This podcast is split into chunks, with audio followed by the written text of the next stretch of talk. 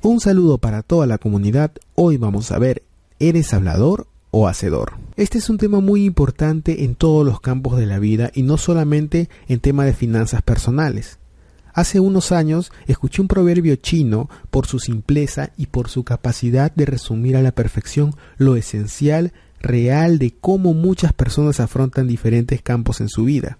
El proverbio es, los habladores hablan, los hacedores hacen.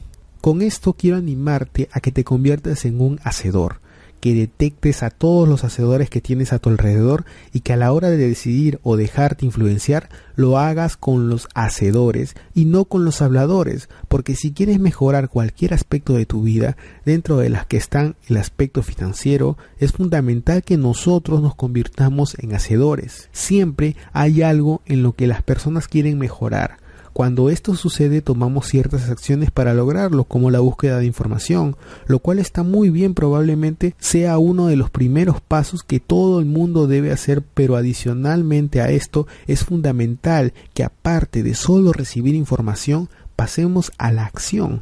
De esta forma no seremos solo personas que hablen y comenten que quieren mejorar o que en su entorno existen personas que también lo quieren lograr, sino que realmente día tras día a través de acciones nos convirtamos en aquello que queremos siendo así hacedores. Pues bien, este fue un resumen de si eres hablador o hacedor.